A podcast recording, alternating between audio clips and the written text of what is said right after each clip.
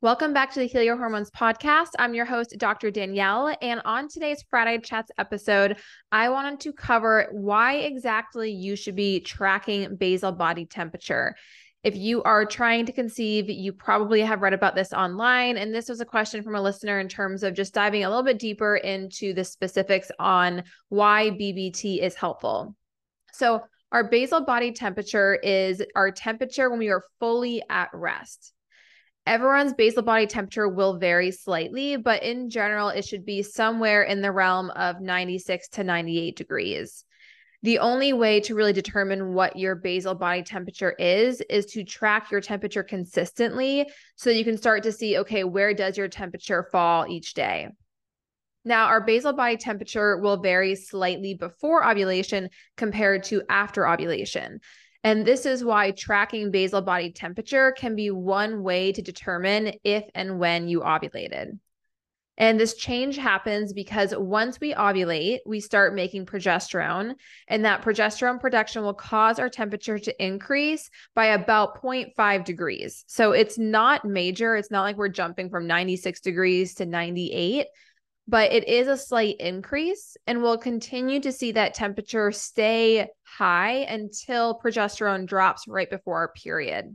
So, tracking basal body temperature can really be used to either improve your chances of conceiving if you're trying to determine when you're ovulating and when you should be having intercourse. It can also be used to prevent pregnancy. So, when you are using this information to determine, okay, when am I ovulating each month, then you know to either abstain from having intercourse or use protection during that time period. So, the best way to track basal body temperature is you'll want to take your temperature using a basal body thermometer. And this is really important. It's not like you're using just your average thermometer you would use when you have a cold or the flu, but it needs to be specific for basal body temperature. And there are a million options out there on the market. One option is called Temp Drop. This is uh, one that you actually wear as a band around your arm. This can be really helpful if you have trouble remembering to take your temperature. Now, you have to take your temperature first thing in the morning before you get out of bed. So, before you reach for a glass of water, before you start scrolling your phone, you really have to do it when you are at rest.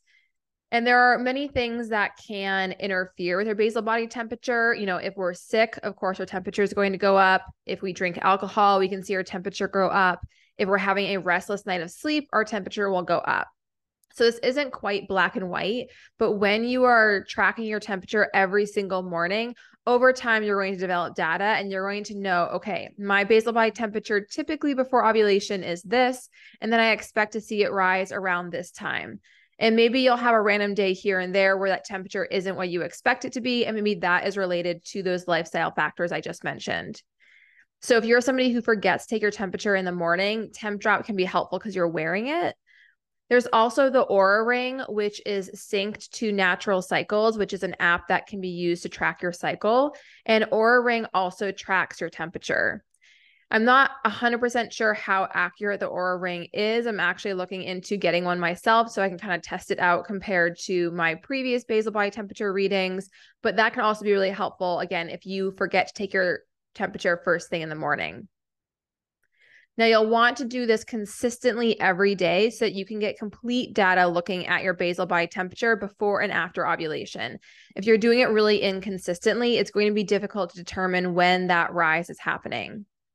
Now, once you see your temperature rise and stay elevated, you can assume that you ovulated because your body is making progesterone.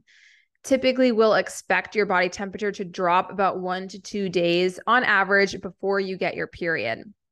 So this can be really helpful if you are noticing maybe you have a shorter cycle. Maybe your cycle is 21, 22 days, and you are noticing that your temperature does increase, but it only stays increased for about a week and then it drops and then you get your period. That's a good sign that yes, you ovulated because you are making progesterone, but your progesterone is dropping too soon. Your progesterone really should be staying elevated for at least 10 days. So we're getting our period closer to that 14 day mark. And if your progesterone is dropping too soon, then if you're struggling to get pregnant, it may not be that you're not ovulating. Maybe you are ovulating, but your progesterone is too low to support a pregnancy. So there's so many pieces that we can learn from tracking basal body temperature, not only if and when you're ovulating, but also are you making enough progesterone?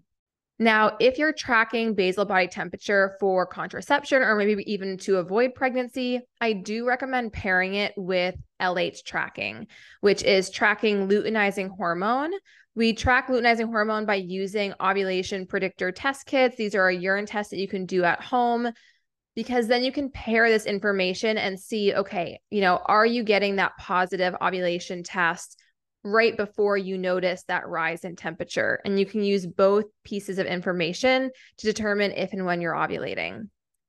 I think it's really important to to use backup contraception while tracking basal body temperature for at least the first 3 months just to make sure that your cycles and your temperatures are consistent. You know, don't do it for a month and think, "Okay, that's my data. That must be, you know, when I ovulate from here on out. I saw my temperature rise on cycle day 16, so that's what I'm going to go off of moving forward."